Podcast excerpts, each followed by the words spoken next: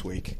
Um, several of you, about 25 of you, were out yesterday, uh, and we went over to Kingdom House, um, which was this. Uh, here's here's here's us yesterday.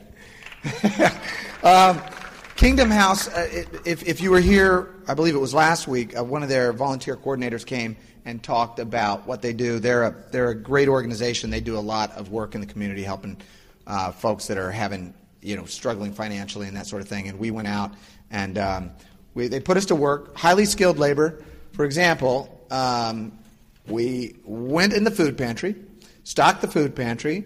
Then we did some gardening, uh, and we hung from a tree. Is is uh, Jordan here today? No, but he was very uh, he was very athletic out there and impressed a lot of people. Did you see that, Jeremy? That's your son. Um, and then we also uh, did some painting. Um, here I am getting instructions from Connie. Thank you, Connie. Um, anyway, it was a great event, and so uh, it, it, was just a great opportunity for us to take our first step out into the community and do some do some good work for folks that, that need some help. Um, tonight, I wanted to remind you that we're having a root beer float social event uh, over at Fitz's. So if you don't know where Fitz's is, if you walk out the front door here of the theater, take a left and walk that way. It'll be on the other side of the street once you get about, oh, half mile down. Um, we're going to get together at 6 o'clock tonight and, um, uh, and just have an opportunity to kind of get some interaction get to know one another and um, start mingling and, and building community and forming relationships and doing everything that, uh, that we like to do here uh, at church. So, um, those are the announcements. Um, I wanted to, as you know, we've been we've been hammering through the book of Mark. Um, last week we wrapped up chapter one, uh, and this week we start on chapter two. Um, before we jump right in, though, I wanted to uh, tell you a, a, little story, and it will be shorter than last week, I assure you. Um, uh, so there's a program, a radio program called This American Life, and I like This American Life. They do stories that are, surround a particular theme.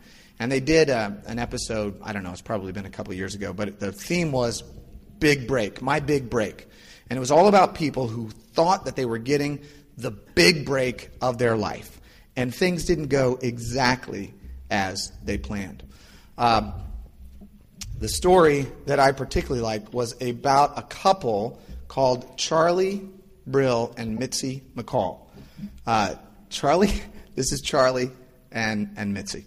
Uh, Charlie Brill and Mitzi McCall, they were a little comedy duo back in the 1960s, and they lived out in L.A. and they were going around to, you know, they'd go around to nightclubs and they'd do their little act, and it was a little bit corny, you know, it was sketch comedy. Um, but, you know, they would get a few laughs and they were making a living at it. You know, they weren't doing great, but they were making a living, uh, pounding away in L.A. Um, they got a call one afternoon from their agent, and he said, Listen, uh, amazing opportunity has arisen. I just booked you on the Ed Sullivan Show. Now, the Ed Sullivan Show is was the biggest possible show that you could possibly get on if you're an entertainer back in the 1960s. It's David Letterman, Jay Leno, Conan O'Brien wrapped into one. It's like if you get on the Ed Sullivan Show, you are set. So they, of course, are ecstatic and they start working up their act. Um, they go into the little nightclubs there in LA and they're working out the act, and people are laughing. They're getting it all dialed in. It's just, it's hilarious. They, they're so thrilled because this is their big break. They're going to make it huge. This is going to like put them on the national spotlight. So they get on a plane, fly to the Ed Sullivan Theater. Get to the Ed Sullivan Theater. Uh, first of all, they, the, the theater is surrounded by people. I mean, it's just surrounded by people and packed, mobs of people, and they're going, um, you know, wow, this is amazing. Like, this is going to be huge. Like, everyone is going to really love us.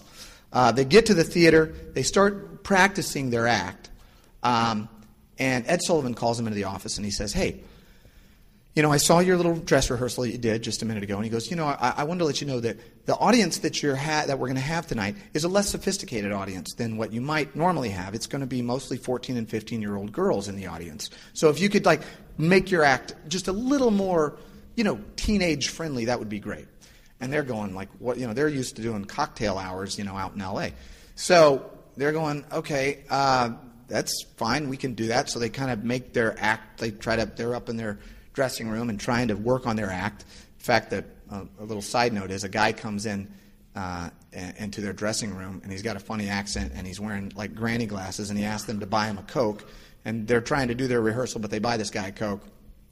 Um, you'll find out who the guy is in a minute. But uh, so they, they, they practice their act. They get ready to go down to perform their act for, uh, you know, for the show. This is what the audience looks like. Okay, so you've got so this is what the audience looks like when they come down. Now, what they didn't know is that they weren't the lead performers that night. They were opening for a little quartet that you might be familiar with, the Beatles. Uh, this was the Beatles' debut in the United States, and mobs of teenagers were at the theater, and the last thing that these teenagers wanted to hear was the Brill and McCall sketch comedy hour. Uh, they wanted the Beatles. And so Brill and McCall, they go on stage, and literally, uh, they couldn't even hear each other giving their lines to one another because, because the audience was the one was that going, we want the Beatles. Um, so what they thought was going to be the big break of their career, what they thought they absolutely wanted, turned out to be a train wreck for them. Apparently, they went back to, to LA, and it was embarrassing because, you know, they're on TV and it's clear that everyone, everyone wants them off stage. It was the biggest night in television, I think, to date. There were uh, approximately 40% of the United States was watching TV that night, and every single one of them could not wait until Brill and McCall got off stage so that the Beatles could come on. Uh, so that was an example of wanting something and then finding out that what you wanted might not be what you needed. Uh, what you needed might be something very different than what you wanted. Um, if you'll recall, last week we talked about, um, just, just to, to recap, we've, we've, been in the book of Mark. We, we, Jesus, we, we met Jesus. We had his, he, he was baptized. He went out into the desert. He fasted. Uh, and he came into Capernaum, started preaching, um, and then started healing people. And last week, if you recall, he reached out and healed a leper. And there's a, the great story of him reaching out and grabbing this leper, and this, this man who hasn't been touched in years, puts his arm around him, heals him, and, uh, and then retreats back into the desert. So we're going to jump into Mark chapter 2. Mark chapter 2 is, is a great story about someone who comes to Jesus wanting something and finding out that what he wanted, though good, was not what he absolutely needed. Um, we'll go to uh, Mark chapter 2. So this is remember Jesus retreated into the desert because he the crowds were so pressing that he literally could not uh, could not handle could not stay there. Um, went out into the desert, so he came back. When he entered Capernaum again after some days, it was reported that he was at home. Now people think that. Um, that this reference to home is probably a reference back to Simon and Andrew's house. And remember, last time that he was in Capernaum, he was staying at their house and he healed Peter's uh, mother in law. And we remember we said that's a very good idea. If you're going to ask someone to follow you to their death, you should at least get in good with their wife by healing their mother in law. So, um, so uh, anyway, so he comes back. He's at their home. So many people had gathered together that there was no more room, not even in the doorway. So people had heard that he was here. They could not wait until he went to the synagogue to, to speak. They literally came out from everywhere and surrounded the house. Uh, and he was speaking the message to them. Now, Mark, as we talked about, Mark is so intent on giving us the action, what happened, what Jesus did, that he doesn't always give us the content of what Jesus said. But we'll get into that in another um, in another gospel. But it just says that he was speaking the message to him. And what we know about the message is that Jesus was saying, his, his message that he taught over and over was, The kingdom of God is at hand. I'm here. Everything has changed. And uh, turn from your ways and follow me. That was his message that he preached over and over and over again. Um, then he came to, uh, and he was speaking the message to them. Then they came to him bringing a paralytic carried by four men. Um, this is a fascinating passage. Uh, four men, and, and, and uh, two of the other Gospels actually describe this event as well. But four men came bringing one of their friends who was paralyzed. We don't know why he was paralyzed. We don't know the relationship between the paralyzed man and his friends. Um, but we do know that they, they came carrying him through the streets and brought him to Jesus. Since they were not able to bring him to Jesus because of the crowd, they removed the roof above where he was. What they did was, uh, in these old, um, in these houses in, in ancient Israel, they had a side steps up the side of the house, and then there was a roof terrace where people would have dinner and, and stay on the roof. These guys couldn't get in the door, they couldn't get into where Jesus was, so they went up the side um, of the house and literally started digging through the roof. It's, it's unclear what the roof was made of, whether it was made of tile or you know, branches and, and, and wood, but nonetheless, they start digging through the roof um, to, to break through to where Jesus was. And when they had broken through, they lowered the stretcher on which the paralytic was laying. I, I want to just sort of imagine for a moment what it was like. You know, Jesus is down here in the living room of his buddy Simon's house and preaching, and people start digging through the roof. Uh, plaster or tile or dirt is coming through, and they're literally digging their way into the roof. Um, this is when Peter probably freaks out a little bit and says, Hey, um, some guys are digging through my roof. And Jesus says, I'm a carpenter. Don't worry about it. I got it covered. so, sorry about that. Just had to uh, throw that in. Um, another uh, um, amazing part about that passage, and um, um, one of the members of our launch team actually, uh, uh Susan, said that it would be all right for me to share this. Um, the, the portion about his friends carrying him to, to be healed by Jesus, first of all, it demonstrated an incredible amount of faith on their part.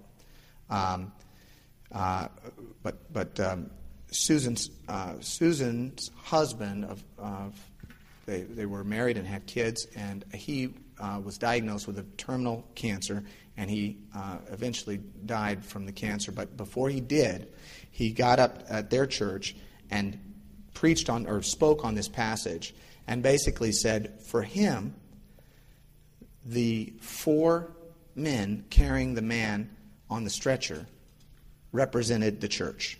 It represented the community of people that will come together during times of trouble, during difficult and challenging times, and they'll they'll bind together to lift someone, to bring someone, to encourage someone uh, to come to Christ, where they can where they can find healing and they can find restoration. I thought that was a beautiful, um, beautiful uh, illustration of what's happening here. Um, verse five: Seeing their faith, Jesus told the paralytic, "Son, your sins are forgiven." a couple things I want to point out here very quickly. First is we get this we get this vision of Jesus again as a compassionate, personable man. Remember uh, when, when he healed the leper last time, the, the, Mark adds the little detail that wasn't necessary to the story, but he adds a little detail that Jesus reached out and touched this leper. And, and you know, again, this was a man that hadn't been touched for years. No one would touch him. He was shunned. He was not allowed to be uh, in the in the public eye. He was not allowed to be around family or friends or anyone. Jesus reached out and touched him. In this case, Jesus calls him son. He just he just again he sort of exhibits uh, um, this compassionate side of himself where he is reaching out and and making the man feel comfortable, warm, welcomed, and loved. Um, but this is the interesting part. Rather than say, Son, be healed, he said, Son, your sins are forgiven. Now, this is a huge deal for a few reasons. One is, it's the first time we've seen him do this in Mark. We've seen him preach, and we've seen him heal. We haven't seen him forgive anyone for anything. Uh, this is the first time in the book of Mark where Jesus does something that is Well, you'll see what happens. Immediately, um, some of the scribes were sitting there when Jesus said this, thinking to themselves, they didn't say it out loud, they thought to themselves, why does he speak like this? He's blaspheming. Who can forgive sins but God alone? So, they're right. Okay, first of all, the scribes get a, get a bad rap in the New Testament because what they were, they were basically scribes, whenever the New Testament talks about scribes, they're talking about they were kind of like lawyers of the day. For one thing, they were scriveners, so they actually literally wrote down the, the uh, they would transcribe the, the passages. But they were also interpreters of the Bible. They were lawyers, and lawyers get a bad rap, and that's not fair. Um, no, I'm just kidding.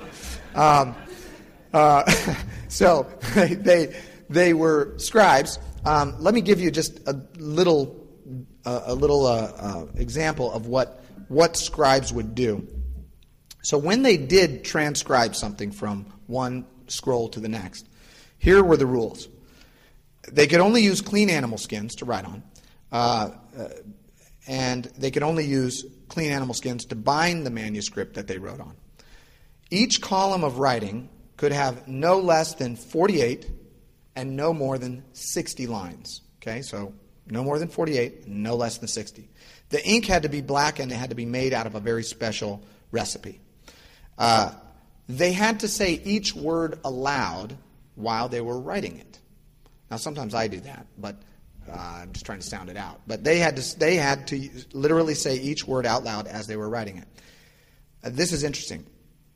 They, must, they had to wipe the pen and wash their entire bodies before writing the holy name of God, Yahweh. Remember, we discussed that word our first Sunday. That is my, as my observant conservative Jewish friend says, the Y word. You just don't say it. It's that holy.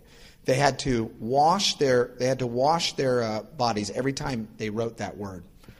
Um, their manuscript script had to be reviewed 30 days uh, after, within 30 days, and if there were three errors, um, then the entire manuscript had to be redone.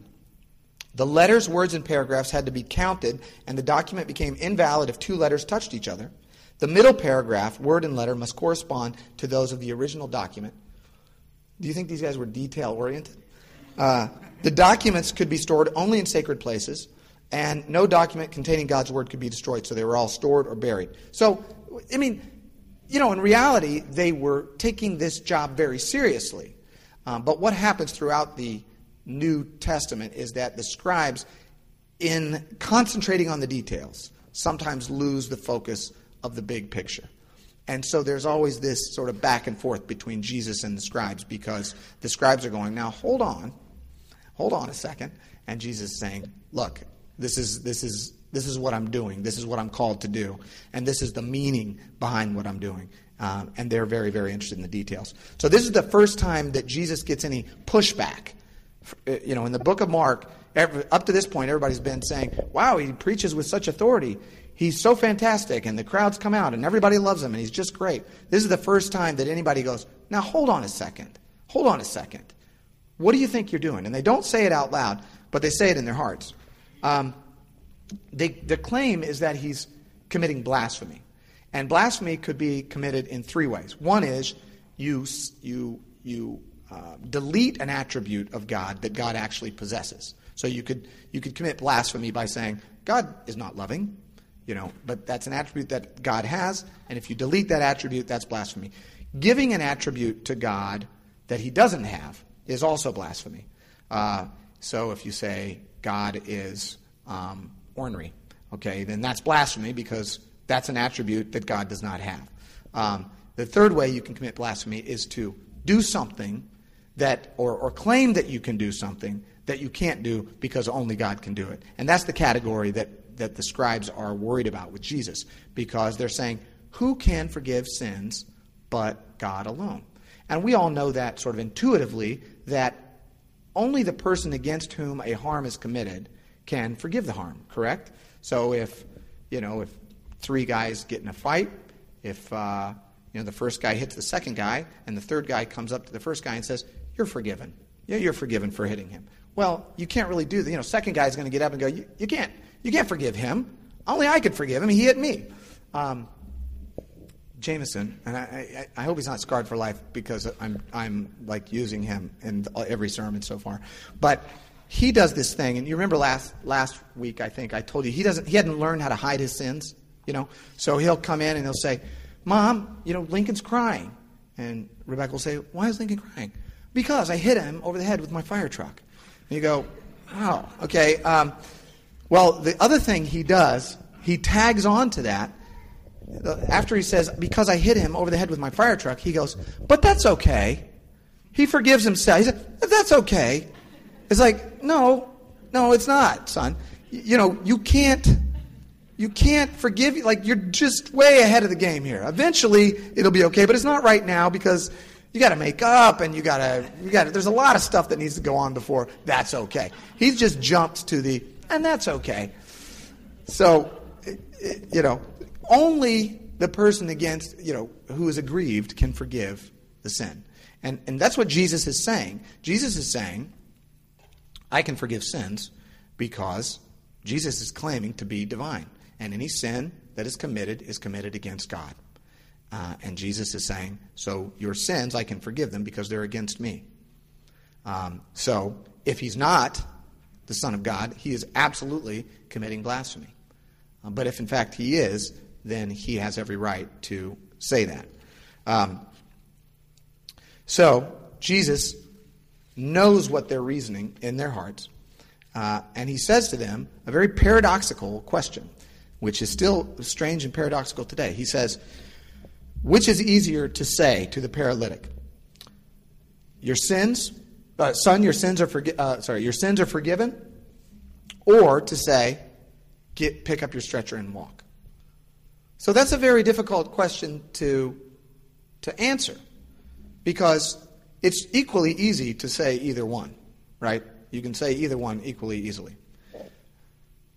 You can't, you know, if it comes to demonstrating it, it's almost easier to say your sins are forgiven because no one can tell if you actually did it or not, right?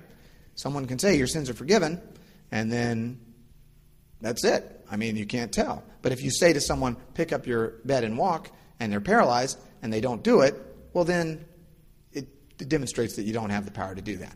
So, but on the other hand, to the scribes, the scribes didn't have a problem with Jesus healing people. Up to this point, they're saying, no problem. We're, we're, this, is, this is a wonderful thing that you're going around healing people.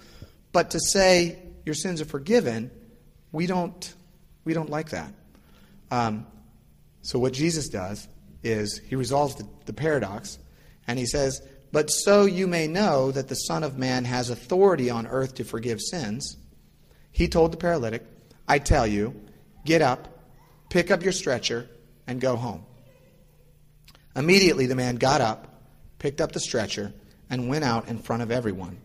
As a result, they were all astounded and gave glory to God, saying, We have never seen anything like this. So, if we go back to the, the, the, the, passage where it says, to show you that the Son of Man has authority. Remember, we talked about this, and this keeps coming up in the book of Mark. That word authority is, the Greek word is exousia, E X O U S I A. Ex means out of, you know, uh, like extract, and ousia means self or being. And so Jesus keeps saying, I am doing this out of myself. I'm doing this out of my own, by my own authority. I'm doing this out of myself. Um, and so he, over and over and over, keeps demonstrating that he has got authority to do this on the earth. Um, so, uh, and, and then, of course, the man gets up. His four friends that carried him there. I mean, I like to imagine that these guys are just going to tear down through the streets of Capernaum and are having an awesome time. It's not clear how the man got paralyzed. Um, it could have happened, you know, just trauma to the nervous system, or it could have happened by disease or something like that. But I, I, I like to imagine these guys, um, his four friends and him. You know, maybe something happened. You know, maybe they were swimming in the Galilee and and he, and he, you know, jumped off a rock and and was paralyzed or something. But you know, it's it's it's amazing to think of these four guys four of whom carried one guy in to see Jesus. And uh, afterwards, the five of them are trucking down the street. You know, the mat is somewhere left behind. Um, so there are three things that that we can draw out of this passage. There are many, many more, but there are three things that I'm going to just focus on very briefly. Um, one is God knows what you want. God knows what you want. Jesus was not confused when the paralyzed man came, and uh, it was pretty clear that the paralyzed man wanted healing. Um, the other day, uh, and this I promise is my last story about Jameson today, but uh, the other day, there was a box of Oreos up on our landing on our second floor, a box of Oreos. And Jameson knows that he's not allowed to have Oreos unless he does something special. Um, um, and he's being potty trained, so we'll leave it at that. Uh, so he sees this box of Oreos, and he knows he's not allowed to eat them. Um, and he's with my wife, and he goes up to my wife and he says, Mommy, can you please go away so I can eat the box of Oreos? uh, that's not how. That's not very sneaky, son. um, you know, he's. This is us to God. We are as transparent as a little boy who literally asks for what he wants. Um, there are so many things in life that we want. If we drill down and think about our desires, um, what what are just sort of some of the general desires that we want? I've got a few little images here just for fun. You know, we like nice cars, a Bentley. How about a nice house? Everybody wants a nice house. People want money. People want fame. There's Brad and Angelina. Uh, you know, we like to indulge ourselves, maybe a little chocolate cake every now and then. Uh, and then we have things that we want that are, that are actually good things, okay? Uh, health and fitness. You know, we, we want to be healthy. We want, this is Usain Bolt, by the way. If you don't know him, he's the fastest human being on the planet. Um, Usain Bolt, if you've ever seen him run, he runs.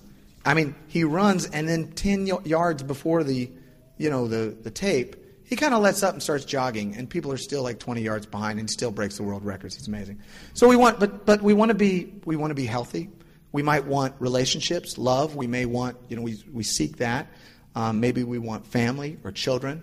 You know, so there are things that we want that are good things. It's not that we, you know, it's not that it's bad that we want them, but they are. What Jesus is saying in this passage is those things that we want are the superficial they're, they're superficial things. They're good and they're valuable, but they're not the real thing. The real thing underneath all of that is what I want you to want. Jesus is saying. So you come in, you want healing for your body, and Jesus says, Your sins are forgiven you. Um, Tim Keller, who I like to, to listen to, he says that the main problem in a person's life is not their suffering, it's their sin. So Jesus is saying that this man is not going deep enough by asking Jesus for healing because Jesus can give him something much, much more than healing. The roots of the discontent of the human heart go deeper than the person's suffering, Tim Keller says. Um, so God knows what you want, but God also knows what you need. Um, my brother in law is a doctor, and he's a family practice guy, and, and he's out in Idaho now. Um, he has patients that come to him, and they'll say, Doc, I need, and they'll just list off the medicine. They, diag- they, they list off the medicines that they want. They've already diagnosed themselves, and they've already got the prognosis, and they've already got the medicine that they've figured it out on WebEx or MedX or whatever it is online that you go to. And they've got it all dialed in. And so basically, they come to him and they think of him as more a dispensary of medicine than as a practitioner of medicine, you know? So, you know, it's a, it's a struggle for him because what he wants to go, what he wants to say is, no, that's not what you need. I'm going to tell you what you need. And ultimately, sometimes he has to do that. And, you know, people get upset. They, they, they've got it all figured out. Um, and so, you know, it's a, it's a fine balance between, between um, you know, letting people tell you what they want, and as a doctor, he's got an obligation and responsibility to give them what they need. Um, if we accept that there is an all knowing God, and that all knowing God loves us and wants the best for us, then we have to concede to some extent that what we want might not always be exactly what we need. God, God knows not only what we want, but He knows what we need. Um, and I put that little lyric in your bulletin by the Rolling Stones. You can't always get what you want, but you get what you need. Um, and the third thing is that so God knows what you want, God knows what you need. At the, what God is trying to do, God wants you to want what you need. That's ultimately what He is trying to get at. He wants you to drill down beyond the suffering, beyond the paralysis, beyond the desire for wealth, fame, money, power, whatever. And He wants you to drill down to what He can offer you that is greater than, more important than, and deeper than all of those things. Um, you know, there's a song. Uh, there's a song from the 80s or 70s. I want you to want me. You know, I need you to need me. I'd love you to love me. I'm begging you to beg me. You remember that song? Um, didn't I see you crying? You know, uh, but yeah, no. Okay, yeah, strike that up, band. Let's, no, I'm just kidding. Um, um, you know, we we find this in our own lives. If you know, when you fall in love, you suddenly not only want something, you or someone, you want that someone to want you. So you want to do something, you want to be able to get inside of their head and make them want you in the same way that you want them. Right? I'm not talking from experience. No, I'm just kidding. I am. I, I mean, when I started pursuing Rebecca, you know, I was a I was a bachelor for a long time, okay? But when the lights came on and I decided it's time to settle down, I mean, it, I was a I was very focused, like a laser beam. And I pursued her vigorously. And what I wanted was for her to want me the way that I wanted her so we could just get this over with and get married. That's what I wanted. And I I stomped on the gas. I tried to make that happen. I tried to make her want me the way that I wanted her. Um, and it ultimately worked. but, but it didn't work initially, you know? Um, we started dating in January, and I think I proposed in March or February, and I wanted to get married in May. So um, she put the brakes on that, and we, we calmed down and mellowed out, and we got married a year later, which was very respectable, I think. Um, but God wants us to want what we need. Okay, He wants us to to to desire Him, to desire what we really need deep down in our heart. Um, but He's He is you know he, he's not he's not forcing it on us necessarily. He's, he's, he's giving us some room to reach out to him. Um, what's interesting about this paralytic man is that he actually didn't ask to be forgiven. And his uh, friends didn't ask that the man be forgiven.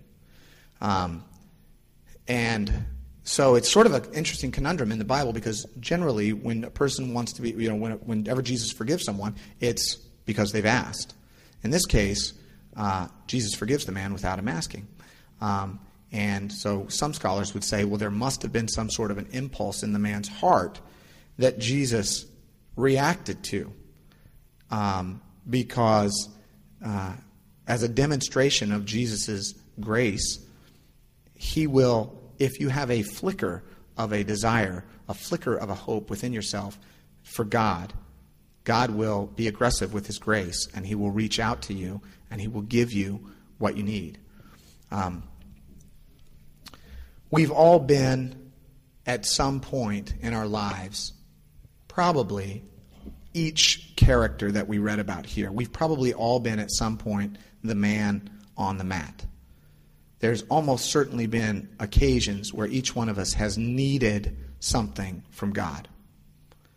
There's probably been occasions where we have been supportive of someone else who desperately needed some, something from God. And there's probably been occasions where we, like the scribes, sort of sit back and kind of judge what's going on in someone else's life and, and, and trying to determine whether or not God really has the authority to do what he says he, he does. Um, but I want to encourage each and every one of us today to open our hearts just a little flicker, open our hearts just a little bit to the possibility that God will extend his grace to us and give us what we deeply, deeply need. It doesn't mean that, you know, like I said, the man on the mat didn't, uh, didn't you know, rush after Jesus and say, please forgive me, please forgive me. He just apparently had enough of his heart open. You know, Jesus says that these guys all had faith.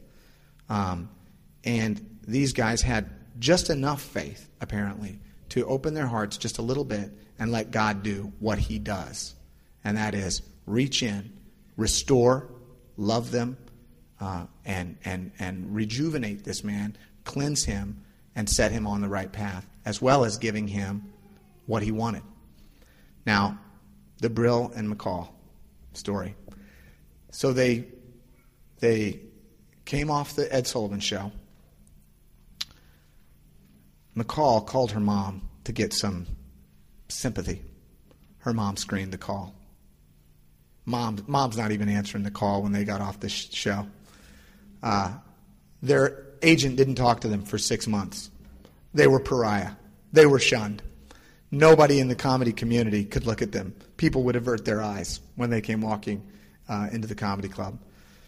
But long after the Beatles broke up, long after Wings broke up, any Wings? There's a couple Wings fans. Uh, Brill and McCall are still together, and their their act now is telling this story, telling the story about the time they got on the Ed Sullivan Show for their big break, and they blew it, and what they thought they wanted was not what they needed, and here they are, all of these years later, you know, with with an with actually a career and a relationship and things that are much, much deeper than making your big break on the Ed Sullivan Show. So I just want to encourage you all today, um, as we close, to open up your heart and open up your heart to the possibility that Jesus knows you, knows what you want, knows what you need, and will give you the deepest, deepest desires of your heart. Let's pray. Heavenly Father, we thank you. We thank you for this day. We thank you for your word. We thank you for the story of the uh, paralyzed man who reached out with faith, with his friends surrounding him, his community of people around him, uh, and reached down to you, lowered himself through the roof to come after you. And we thank you that you reached out to him, Lord. And that even when he uh, was seeking something important but superficial, you gave him something deep and eternal, as well as giving him the healing that he sought. Lord, we ask you to be with us this week. We ask you to uh, strengthen our hearts, encourage us, and be with us, Lord, and ask us, uh, help us to ask you for not what it is that we want, but for what it is that we really need from you. We believe that you'll give it to us. In Jesus' name, amen. We're going to take just a